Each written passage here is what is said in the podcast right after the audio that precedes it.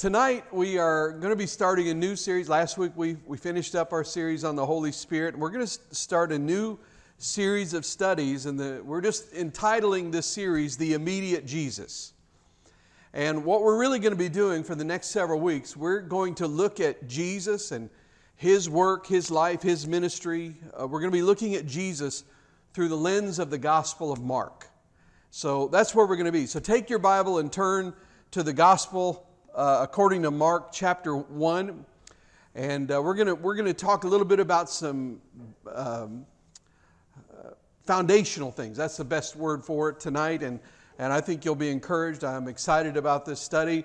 Uh, the, the Gospel of Mark is unique among the four Gospels.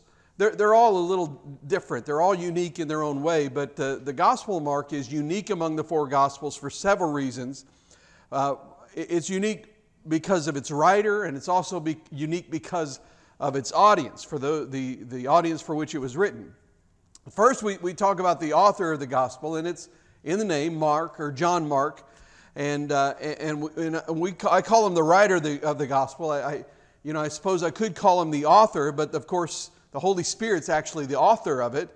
Uh, I'm referring to the instrument through whom the Holy Spirit breathed this gospel account into, into, into existence. So you have John Mark, and, and John Mark shows up first in the, in the book of Acts. Uh, and we see him first when he, he made, excuse me, he made an abortive attempt at missionary work with, the, with Paul the Apostle and with Barnabas. And, and then in Acts 13 13, we see that he turned back when they, when they reached the city of Perga and went back home. And so, because of that, Paul refused to take him on his second missionary journey. However, through the careful tutelage of Barnabas and through the maturation of, of discipleship, John Mark's life was recovered for the sake of the gospel and for the ministry of the gospel. Then in, later on in, in Colossians 4.10 and Philemon verse 24 and uh, 2 Timothy 4.11, Paul makes reference in a positive way to, to this very same John Mark, and he even he once even saying, "Bring John Mark with you. I find him useful." Now, now here, here's what we what I believe. You can disagree with me. I, what I believe about the Apostle Paul is that he had a lot of gifts for ministry. I mean, he was an apostle. He's called by God. Wrote much of the New Testament. But, but I would not say, however, that with all those gifts, that personal grace and a point of deep ministry was one of Paul's strong suits. Um, and so, listen, Paul was all about changing the world. And he, he, was, he was trying to plunge the short dagger of the gospel into the deep underbelly of the Roman Empire. And he knew that he only had a, a flicker of an eye in terms of time, in, in terms of human history. And so he just, he just didn't have time to waste on lightweights that went home to mommy when the going got rough.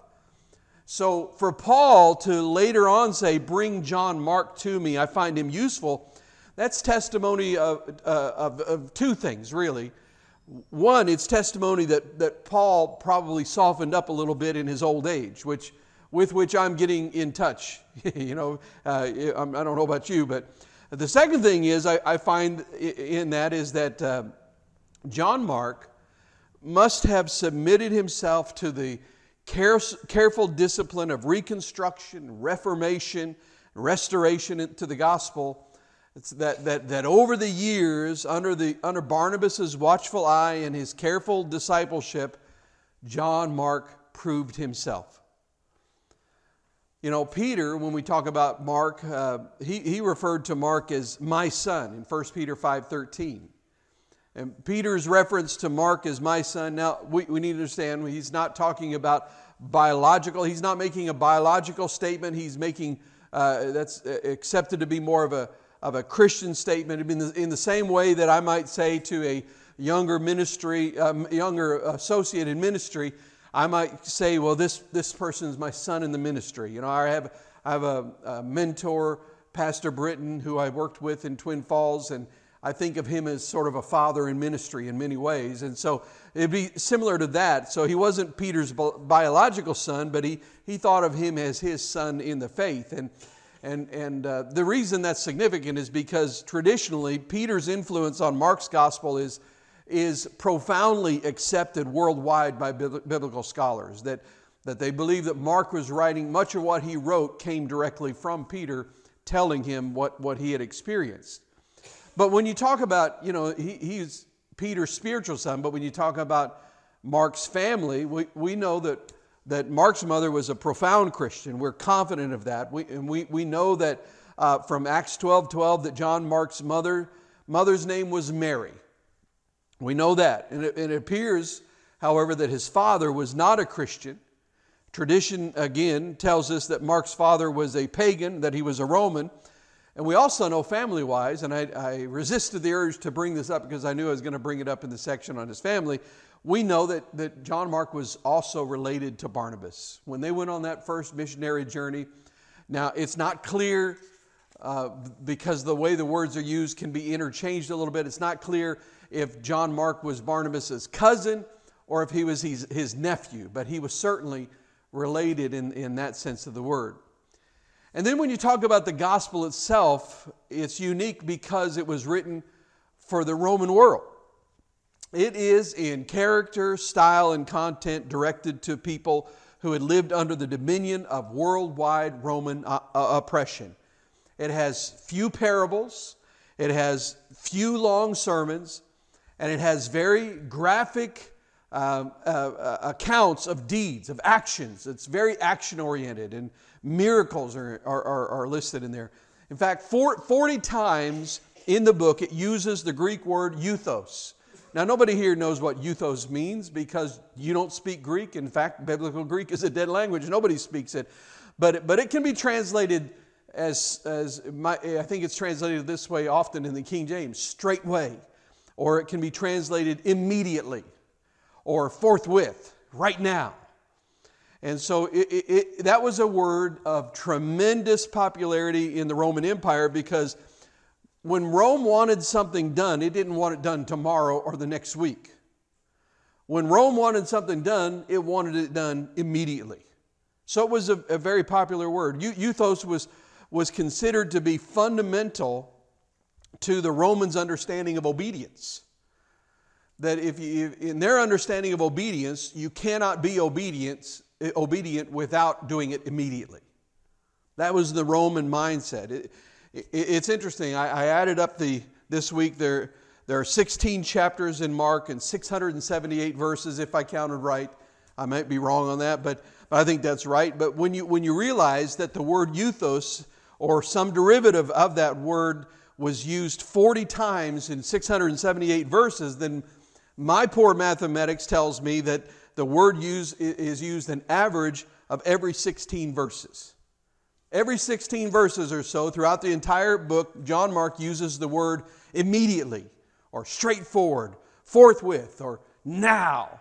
And he is carrying this idea of, of, uh, of, of uh, this intense immediacy of what was taking place. And that's why we're calling this series The Immediate Jesus. But there's another word that is crucial to our understanding of Mark, and it's in, it's in the very first verse. And, and, I want you to look at this and read this with me. But in the very first verse, you will see a word which we think to we, we tend to think to, it is used with great consistency throughout the New Testament, but it is actually fairly rare and it's not always used in the same way in, in it, but it's fairly rare in and of itself. Let's read it together, the first verse. It says, The beginning of the gospel of Jesus Christ, the Son of God. Now, I wonder if anybody can tell me which word in that sentence is not nearly as widely used in the New Testament as, as is commonly thought. Any, any, any ideas? Can you tell me, anybody tell me what you think it is? What? Everybody said everything at the same time, and I have no idea what you said. Uh, gospel. That's the word. The word, let, let me give you some, what I'm talking about. The word gospel is never used in the book of James, it's never used in the book of Jude, it's only used once in the entire book of Hebrews. It's referred to in the books of Luke and Matthew, largely in the context of gospel of the kingdom. In the, in the book of Revelation, it's used only once in the entire book, and it is never used in any of John's epistles, 1st, 2nd, 3rd John. Um, in, the, in the book of Acts, Now listen to what I'm saying now, and we're gonna. I'm gonna. I want you to see something there. But in the in the book of Acts, it's it's not used at all in the first seven chapters. Now listen to this. It's not used in James, not in, used in Jude. It's only used once in Hebrews and once in Revelation. It's not used in the first seven chapter of the books of Acts. Now, everybody got that?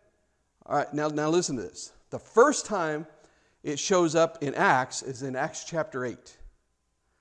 Then it appears in chapters 14, 15, 16, and 20. It is used 13 times in Romans, 12 times in 1 Corinthians, 9 times in 2 Corinthians, and multiple times in Ephesians, Colossians, and 1st and 2nd Thessalonians. Now, what does that tell us? L- listen to the books where it's not frequently used again. Listen. Hebrews, James, Jude, Revelation, 1st, 2nd, 3rd John. However, it is used in Paul's letter to the, eh, to the church in Rome, Corinth, Ephesus, Philippi, Colossae, and Thessalonica. It, it, it is not used in the first seven chapters of the book of Acts, and it is used repeatedly in the last several chapters. Anybody have any suggestions, any thoughts on that? Think, think about this. Gospel is a word that would have more meaning for the Gentile. See, uh, listen again to the word, the books where it's not used. Hebrews, who's that written to? The Hebrews, right? Jewish people. Uh, Jude, who was the brother of Jesus. James, who he was the leader of the church in Jerusalem, uh, uh as well as the brother of Jesus. Revelation, um, which, in my understanding of the book of Revelation, that is an Eastern mystery book. And, and Romans think in Western mindset, Jewish people think in Eastern mindset. First, second, and third John, written by John, whose gospel itself is remarkably different than Mark's gospel. You know, I mean, uh, just turn, if you will, to John chapter 1, and, and I want you to see the difference between John's gospel and Mark's gospel and you'll see a very stark difference here. Listen to how John starts his gospel, his story of Jesus, the good news of Jesus Christ, the good news of, uh, of what, what he came to do, the gospel. Here's how he starts In the beginning was the Word, and the Word was with God, and the Word was God. He was in the beginning with God. All things were made through him, and without him was not anything made that was made. In him was life, and the life that was that and the, the life was the light of men. The light shines in the darkness, and the darkness has not overcome it. It's beautiful. It's beautiful. But listen, you try that with a Roman audience, they're going to cut your throat. Because they don't, they, don't, they don't, that, would, that will work well with Eastern philosophers, but Rome says, give it to me now. Immediate. And, and, and, uh, you know, listen, what's the corollary between ancient Rome and modern America? Does, does the phrase Bottom line mean anything to anybody here? You know, modern Americans say, well, get, get, just give me the bottom line. I, I'm sick of all the boilerplate language. What's the bottom line? Anybody ever heard the phrase, cut to the chase? Right? In other words, we're saying, I've seen this movie and, uh, and a thousand times, let's get to the action, let's cut to the chase scene because that's all I am really want to want to see. All the, all of the, the, that complicated philosophical and theological language at the beginning of the Gospel of John, is it's all right for Jerusalem. It's beautiful for the Jewish people. That's it meant something to them, but but but don't bring that stuff to Rome. Because if it starts off like that, most Romans are have already lost interest. It kind of sounds like America. So, you know, now, now listen to how Mark starts. Listen to, see the difference. Listen to how Mark starts off his whole gospel. The beginning of the gospel of Jesus Christ, the Son of God. Now that's Roman. I mean, that's just straight to the point, cut to the chase.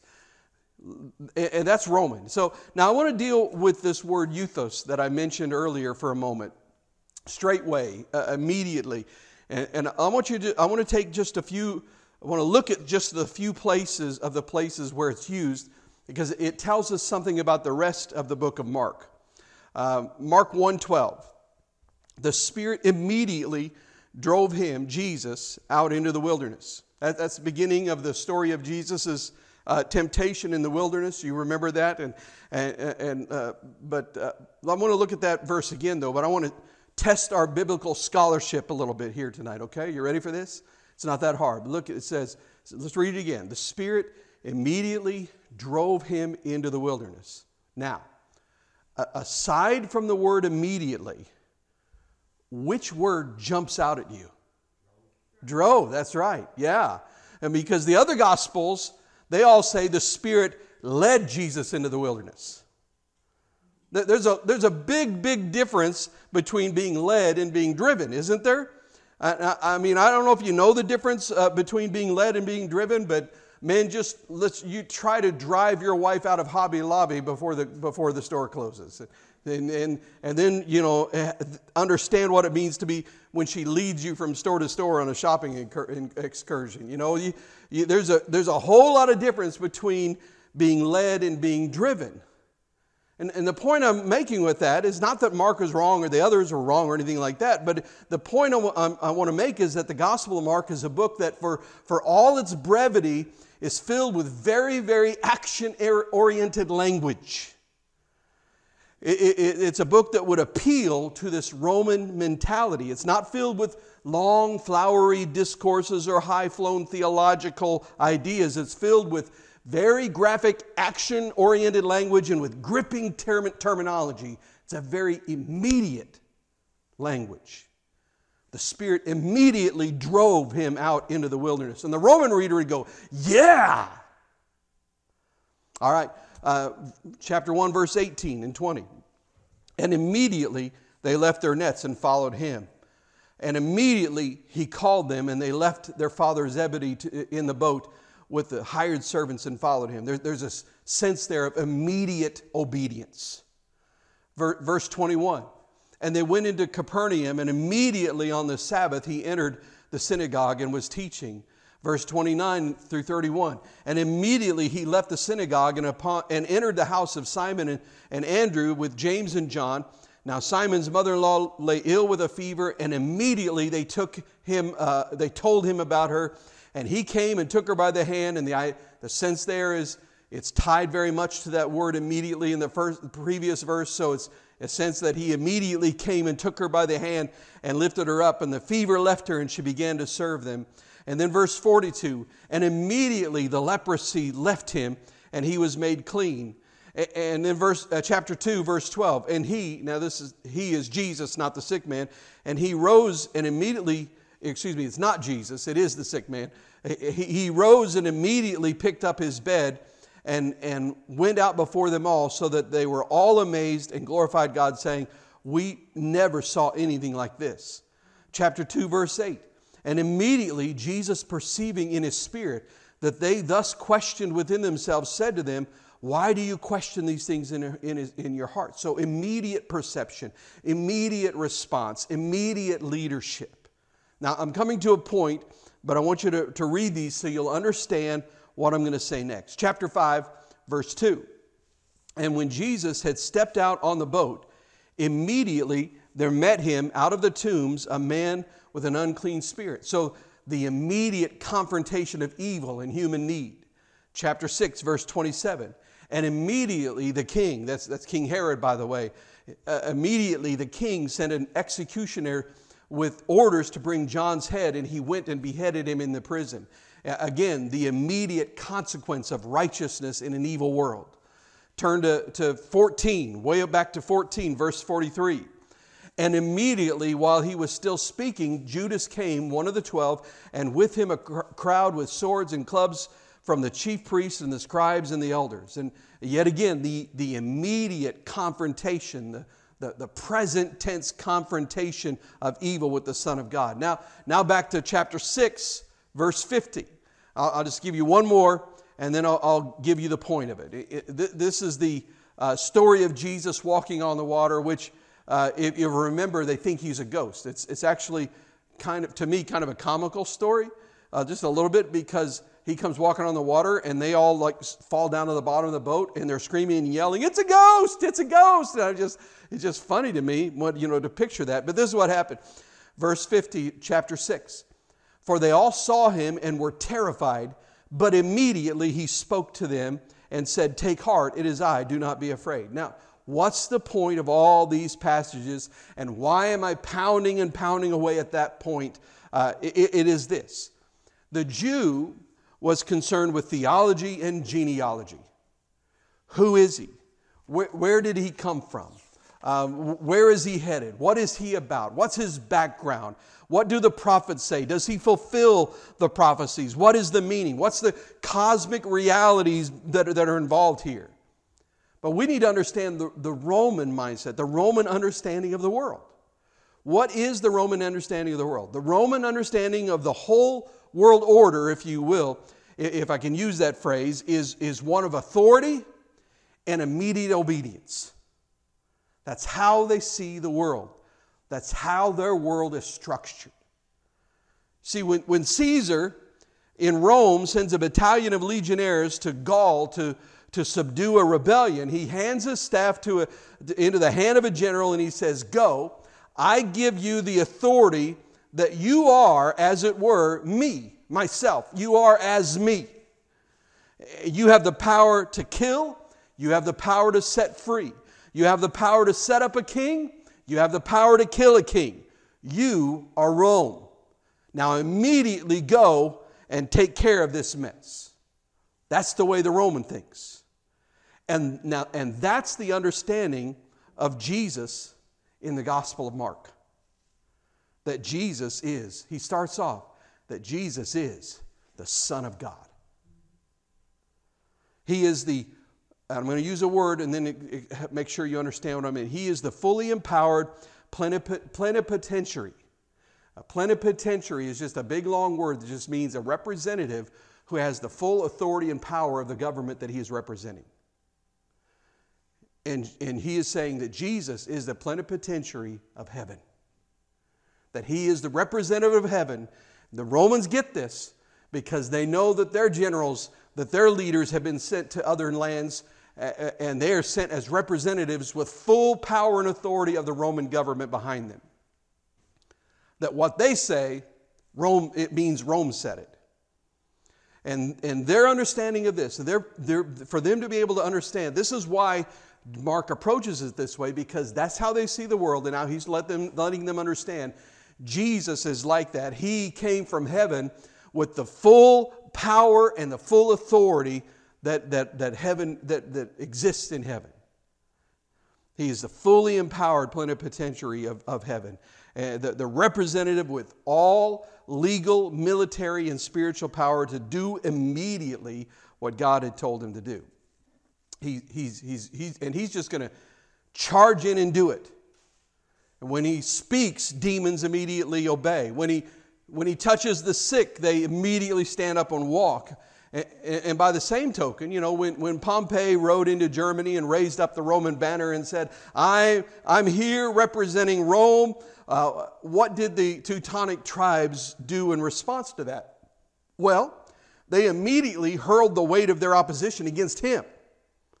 And so they, when they see the immediate resistance, they understand that too. So a Roman understands immediate obedience, immediate authority, immediate opposition, and immediate conquest. That's what a Roman understands. Mark, Mark is dealing with a people that live in a military world. There are Roman soldiers on every corner of the known world, and if, and if you attack a Roman soldier in the world, you attack Caesar. That's the world, that's their mindset. Now, now listen to that first verse again. Go back to chapter 1. The beginning of the gospel of Jesus Christ, the Son of God. Now that's, that's all he says. Then he starts right in, straight away, just one line of introduction. Then, then read verse 2 through 7. As it is written in Isaiah the prophet, Behold, I send my messenger before your face, who will prepare your way, the voice of one crying in the wilderness, Prepare the way of the Lord make his path straight. And we know who that's referring to, and he makes it clear. John appeared baptizing in the wilderness and proclaiming a baptism of repentance for the forgiveness of sin. and all the country of Judea and all Jer- Jerusalem were going out to him and, being, and were being baptized by him in the river Jordan, confessing their sins. Now John was clothed with camel's hair and wore a leather belt around his waist and ate locusts and wild honey. And he preached, saying, After me comes he who is mightier than I, the strap of, of whose sandals I am not worthy to stoop down and untie. So here, listen, think about this. Because you know, you, you compare this with some of the other gospels. Mark here, he deals with the entire law and the prophets in two verses. Isaiah the prophet said that John the Baptist was coming to prepare the way, and, he, and that's about it. He says, okay, we dealt with that now. now. Now let's move on with Jesus. Because the Romans, they don't need to know that. They don't care about the law and the prophets. They've never read the Old Testament, it means nothing to them. And, he, and then he tells about Jesus coming to John the Baptist to be baptized. And as he comes up out of the water, the Holy Spirit descends on him like a dove, and a voice from heaven says, You're my beloved Son. With you I'm well pleased. And, and then that's it for John. That's it for the Old Testament. That, that's it for the prophets. Now it's all about Jesus. And, and verse 12 is where he, he really plunges in. This is what it says the Spirit immediately drove him out into the wilderness. And he was in the wilderness 40 days, being tempted by Satan, and he was with the wild animals, and the angels were ministering to him. Now, now just look at that verse. Does that sound different than the temptation in the wilderness as it's recorded in the other Gospels? I mean, doesn't that, doesn't that sound different? First of all, he doesn't give a lot of the details, does he? but, but it sounds different. Think of the other gospel uh, accounts of Jesus' temptation in the wilderness. What are the things that the devil tempts Jesus with in the wilderness? Loneliness, hunger, thirst, power, all of these things. He talks about 40 days and 40 nights and all these stuff. Well, listen, that, that's all Jewish talk because the Jews understand the significance of a lot of those things. They understand the significance, significance of 40 days and 40 nights. But a, but a Roman who sat in the cheap seats in the bleachers and watched a thousand contests in the Colosseum understands what? He understands wild beasts. Ooh, Jesus out with the wild animals. Woo, this Jesus, he's, he's in the arena of the cosmos. He's the gladiator, Son of God.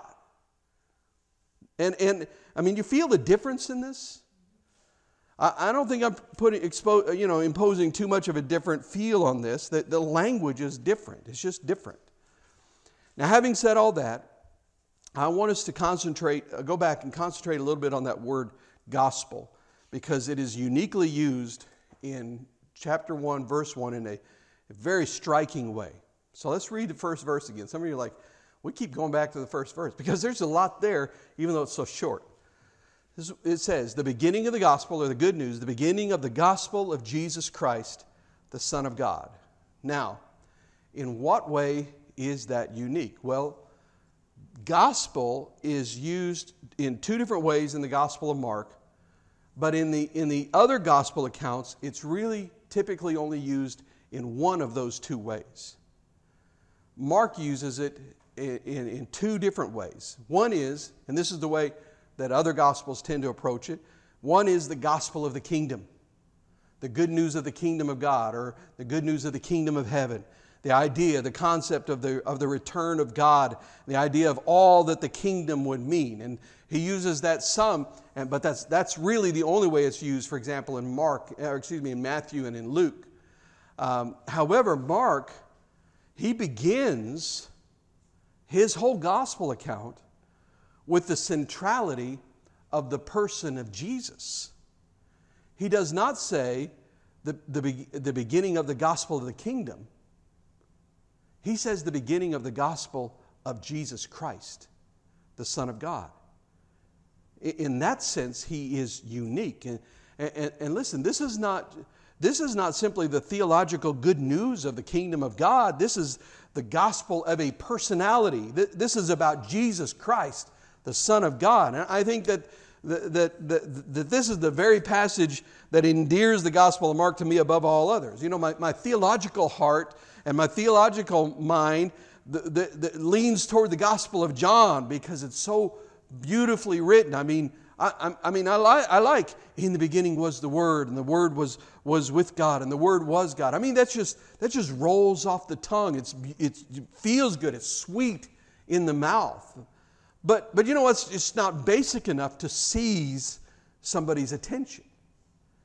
And, and then you look at Matthew, and we're not going to read any of the, put any of this on the, on the board or anything on the, TV, on the screen, but, but Matthew, he starts off, he gets really, really technical because he's writing to Jewish, Jewish people. So he says, this is how he starts off. He says, the book of the genealogy of Jesus Christ, the son of David, the son of Abraham. Abraham was the father of Isaac, and the father, Isaac the father of Jacob, Jacob the father of Judah, and blah, blah, blah, blah, blah.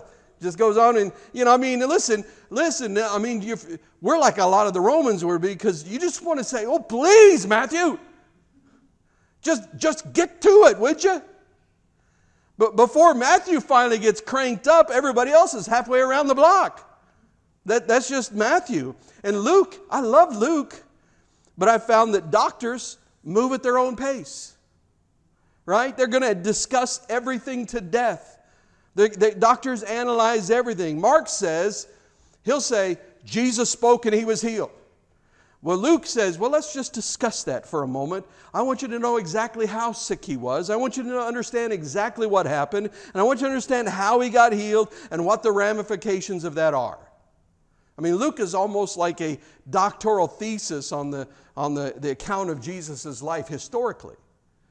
However, Mark, there's just something about this gospel. Mark, he just kicks the door open and says, This is about Jesus. You know, he just announces it flat footedly, no meandering gene- genealogies, no theological explanations. He's not dealing with the issues of the pre existent, co eternal Word of God who was with God before Lucifer fell. He's not dealing with that. He just says, This is about Jesus, the Son of God who came to earth bearing the emblem of God as a gladiator representative of heaven to establish the kingdom. And immediately he, he did his Father's will, and immediately he healed, and immediately he confronted evil, and immediately evil rose up against him, and immediately he dealt with, with beasts and wild animals, and immediately he was driven by the Holy Spirit. There's just something about this gospel that I like. It's, it's just sort of rough and ready. Probably because I'm an American because really the American experience and the American culture, in, these, in this way at least, is very much like the Roman Empire. You know, uh, maybe after all, we are all Romans. I don't know. But Mark identifies from the very beginning the centrality of the person of Jesus. It's not about an idea to Mark, it's not about theology. This is about Jesus. You know, the, the older I get, the simpler my, my gospel gets. It, it's just not all as complicated as I thought it was when I was younger. Believe on the Lord Jesus Christ and you will be saved along with your house. That's it. Jesus, the Son of God. I like, I like the clarity of the focus. And that's the focus that we're going to take in the next several weeks. We're, we're going to be zeroing in on who Jesus is. The, the message is about God, the message is, is of, of eternal life, the message is a message of hope and salvation. However, he, the, the focus is Jesus, His work, His life, His death, His resurrection, His ascension, His return. It's the good news of Jesus. Now, now one last thing about this verse listen to, to, to these verses. I want to I wanna hear you, I, I want to listen to two ways you could read the passage. The beginning of the gospel of Jesus Christ, the Son of God. Now listen to it like this the beginning of the gospel of Jesus Christ, the Son of God. Does that kind of hit differently? See, I think Mark is also stating in verse 1 of chapter 1 this is the gospel, not a gospel. It's not just some shred of good news that, if added up with all the other shreds of good news throughout the tattered garment of world religions, it all adds up to some, some sort of Baha'i oatmeal or something. It, this is the gospel. This is about Jesus, the Son of God the gospel of Jesus Christ, the Son of God. Now, and now listen to this. Uh, before anybody winces at that, I want you to know sometimes this world, the people in the world, they will say, that's so arrogant to say that this is the only way. But that is not arrogant and it is not presumptuous. There are two ways you can think of the uniqueness of the gospel of Jesus Christ. The first is the way the world kind of often describes it is it's a kind of chauvinistic self-ownership, you know, or you say, we found the only true gospel and you didn't. Nani, nani, boo boo. Right? And, and I've heard that in, evangel- in evangelical circles. If not those very words, I've heard the Spirit. I've heard that, that, that feeling behind it. I mean, haven't you? Haven't you heard some, some people act like that? But, and I felt that uh, from people at times. However, there's another way in which this is clearly stated, and another way we can understand it. There, think of it this way there's a guy who's drowning in the middle of an ocean, and a ship pulls up beside him, and he says, Throw me a line, throw me a line, I'm drowning. And so they throw him a life preserver tied to a rope, and they say, Grab that, and we'll pull you in. And then the man says, Throw me another one. I don't like this one. This is the wrong color. It's too big, it's too small. Why I don't want to give me throw me 3 of them and let me choose the one I like the best. And the ship's captain says, "That's the only life preserver we have. Slip it uh, your arms through it and we'll pull you in. Are, are you daft? You're drowning. We're trying to save you." And the man says, No, no, no, no, no, no, no, no, no. You have to do something else. I don't like this plan. And the ship captain says, That's the plan. Now, who's being arrogant? The ship's captain or the drowning man who wants a multiplicity of choices? The one who says, No, I should be able to choose my way is the one that's arrogant not the one who says, This is what has been offered. I think one of the points that Mark is making from the very beginning here is that, in the same way that, that some primitive uh, Teutonic tribe in the Black Forest who sees the plenipotentiary of Rome who rides in, in there with a battalion of soldiers, and then he says, I am Rome. I represent Rome. You see this staff that's in my hand, you see the seal that's on my shield. It says Rome. And then this primitive warlord from the Black Forest says, Well, we, we'd like to talk with somebody else. We, we won't discuss this with you. We won't make a treaty with you. We don't like you. And then the, the warlord, warlord, warlord uh, proceeds to shave the man's head, uh, beats him up, and sends him back to the Rome, Rome with his tail between his legs. Now, if that happens, what do you think Rome is going to do? They're going to send overwhelming forces. They're going to burn your house down. They're going to sell your children into slavery. They're going to destroy your country. They're going to chop down your forests. They're going to sow salt into your soil. They're going to dismantle your, your, your, your buildings your culture and your language will never be heard from again. See, see the statement is, is clear in the first verse. This is the answer of God to a humanity that is sinking in the abyss of sin. The gospel. The gospel of Jesus Christ, the Son of God. Now, and I don't want to sound overly militaristic about this. Obviously, it's, it's, it's the same Jesus that we have in Matthew, Luke, and John. It's, it's just that as we begin, I feel like I want us to realize three fundamental realities about this gospel. The first is that, is that it was uniquely produced by the Holy Spirit in a, uh, through a unique instrument to speak to a specific time and culture, which, by the way, in many ways is more closely related to our own culture than any of the other three Gospels. Secondly, I want you to realize that it is clearly a graphic and energetic portrait of Jesus. And third, that it is a uniquely direct approach to the person, work, and ministry of Jesus Christ as the fully empowered representative of heaven come to re- reclaim rebellious territory. Remember, remember, we are seeing Jesus now as the validated messenger, the, the, the authoritative servant, if you will, of, of headquarters. The Son and God but still sent. And we see his authoritative ministry over demons in verse, verses 23 through 27 of the first chapter. And immediately there was in their synagogue a man with an unclean spirit, and he cried out, What have you to do with us, Jesus of Nazareth? Now listen to this next sentence. Have you come to destroy us? I know who you are, the Holy One of God. But Jesus rebuked him, saying, Be silent and come out of him. And the unclean spirit, convulsing him and crying out in a loud voice, came out of him. And they were all amazed, so that, so that they questioned among themselves, saying, What is this? A, a, a new teaching with authority. Now, I want to pause there for a minute because I, I, I read that and say, Wait a minute, wait a minute. What new teaching did he teach? Nothing. I mean, can you read a sermon there? There's no sermon there. What new teaching did he teach? He didn't teach anything. He commanded a demon, and the demon immediately obeyed him. And they said, What is this? A new teaching with authority. It's interesting to me, isn't it?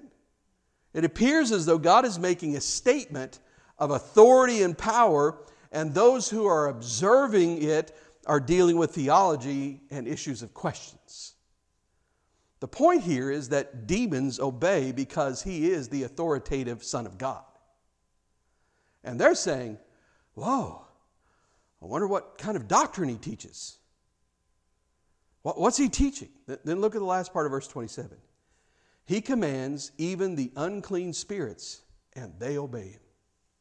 And at once, that, that's that again, that's translated at once, but that's that same word, euthos or at least the der- derivative of it, immediately his fame spread everywhere throughout all the surrounding region of Ga- Galilee.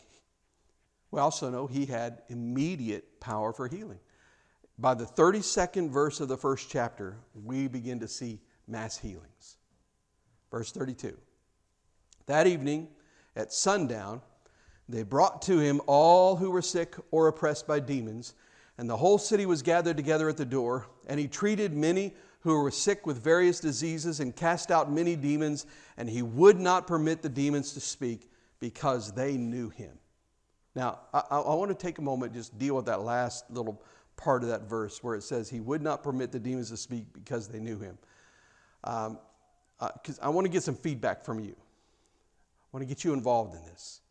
Why do you think Jesus wouldn't let those demons speak. I mean, they, they knew who he was, and, and, it, and, he, and he was who he was. If that's true, then why wouldn't he let them say it? Who has an idea? Okay, they would usurp, usurp his authority. I think that's a, that's a good reason. Uh, that, that, um, and I think that's a big part of it. But what else?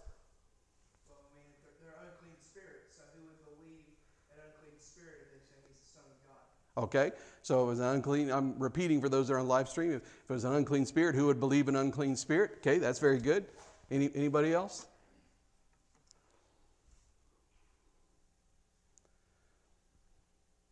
No other ideas? Some are like, I don't know. The devil's a liar.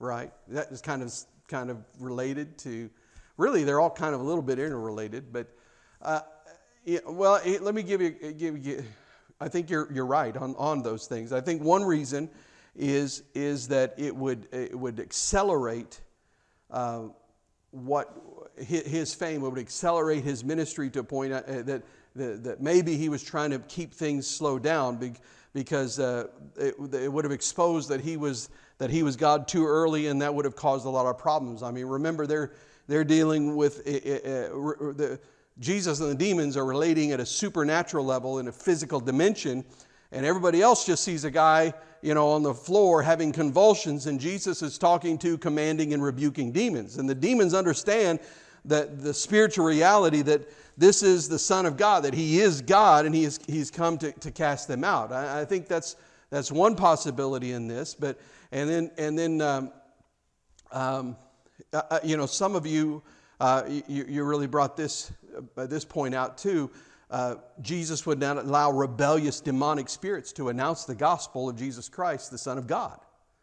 You know, I think that all of you kind of tied this together. I think the, everything that everybody shared was kind of related to this one.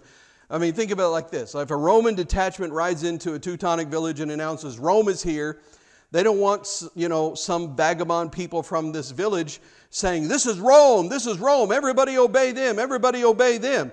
Why? Because it detracts from their authority, their preeminence, and the, the, the stability of their office. They want to assemble the village themselves and say, I represent Rome.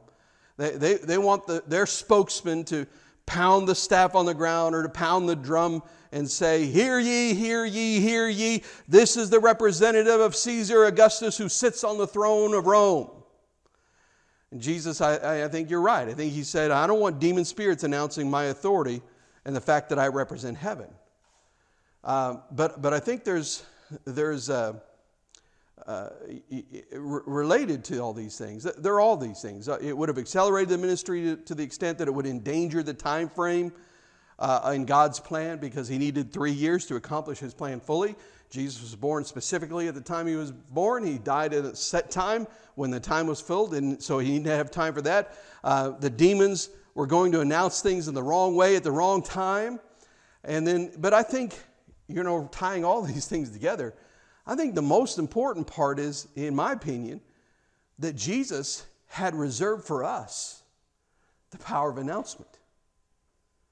Said, I'm not going to have demons pronounce, uh, announcing the gospel. That's reserved for the saints. That's reserved for the people I'm saving. That's not, even angels don't get to do that. So, why in the world would he let demons do what angels are not, are, are not called to do. He says, No, no, that's for, that's for my children, that's for my family. They're the ones that are going to announce that. I think that's a big part of it as well. Let, let me bring this to a conclusion. A, a young minister uh, went to pastor a small church in Georgia. Uh, there was a man named Bill in that congregation that just sort of adopted that young preacher. The, the, the preacher was like 21 years of age when he moved there. And then this man, Bill, was like 86. And so th- this young man, he was very young. He, just, he was just out of seminary and he was very unsure of himself. He actually felt like he had no more business pastoring a church than a billy goat. And probably, actually, he was, he was probably correct in that. But Bill realized how the pastor felt. And, uh, Bill, he, he, had a, uh, he was a third grade dropout. He, to sign a check, he put an X. That was Bill. But he realized that this 21 year old really didn't have the sense to pastor a church, let alone the spirit. So Bill adopted the young man, and, and the young man just adored Bill, and they just fell in love with each other. Beautiful uh, friendship that they had. Well, one day the pastor was sitting on Bill's porch, and, and he said to him, You know, Bill, pastoring this church is such a huge challenge. And Bill said, Bill said to him, Why is that? What, what is the challenge? And he said, I, have never preached before. I, have never preached before, and I came here, and now all of a sudden, I have to, I'm having to preach a sermon two or three times a week, every week. Uh, now, now the truth was, this young man hadn't even read the Bible all the way through. He, he, he, he, was, he wasn't even sure what he really believed. He had gone to a horrible liberal seminary with atheist professors, and now he's in the backwoods of Georgia trying to pastor this little church, and he was laboring to come up with sermons. Well, B- Bill heard that. He, he said, Well, what, what's the issue here? He said, Well, Bill, it's knowing what to preach. And Bill said, Jesus. He said, Well, I know that, Bill, but I, but I have to have things to say. And Bill said, Jesus. And he said, Bill, there, there's just no use to keep saying that. I understand what you're saying. Of course, that's what everybody in the whole world preaches, but I have to have something to say or people are not going to show up. And Bill said, Jesus, Jesus, Jesus, preach Jesus or we'll all perish. Well, that's great counsel. I, I think if I'm ever invited, that's not going to happen. If I'm ever invited, to, to preach at some Bible college or teach preachers or something like that. I think what I'm going to do is I'm just going to stand up in the pulpit and just say, Jesus, Jesus, Jesus, preach Jesus or they all perish. And then I'm going to say, now bow your head in prayer and let's close. You know, I just want to just end it right there. I, I, I, I want to know as much as I can. I want, to, I want to learn as much as I can. I have a hunger and a desire to comprehend the truth of the Scripture. But you know what? I don't ever, ever, ever want to forget that this is about Jesus. Jesus, the Son of God. Jesus, the conquering king. Jesus, uh, our deliverer who cast out demons and they immediately leave. Jesus, our healer. Jesus, who lived three years as a human being. Jesus, who suffered and died. Jesus, who arose. Jesus, who ascended to the right hand of God the Father Almighty. Jesus, who calls me. Jesus, who sends me to the, into the world to announce his lordship. Jesus, who will receive me unto himself as I enter into heaven. This is the gospel of Jesus, the Son of God. Let's pray together. Father, I thank you for this gospel. I thank you for sending your Son. And Lord, don't ever let us forget that this is not about theology, it's not about programs, it's not about rules and regulations. This is about Jesus. And I pray, God, that you'd help us to build our lives upon that truth that this gospel is the gospel of Jesus Christ, the Son of God, the strong Son of God, the gladiator Son of God, the one who came into this world with the, uh, with the full legal power and, and spiritual power of heaven. And, and as you came in, Lord, you are the, the, the, the, the representative of heaven, and you came into this world. And in your power, you cast demons out, you heal the sick, and you're the same Jesus now as you were when you walked the face of this earth. Remind us, Lord, this is about Jesus. When we wake up in the morning, remind us and help us to say, today will be all about Jesus. When we lie, uh, when we lie in bed and we put our head on our pillow at night, remind us this is about Jesus when we're preparing to eat our meals, when we're doing our shopping, wherever we go, whatever, whatever we're doing throughout our life, remind us constantly this is about Jesus. It's all about Jesus. This is the gospel of Jesus Christ, the Son of God. We thank you for it. In the strong name of Jesus, we pray. Amen.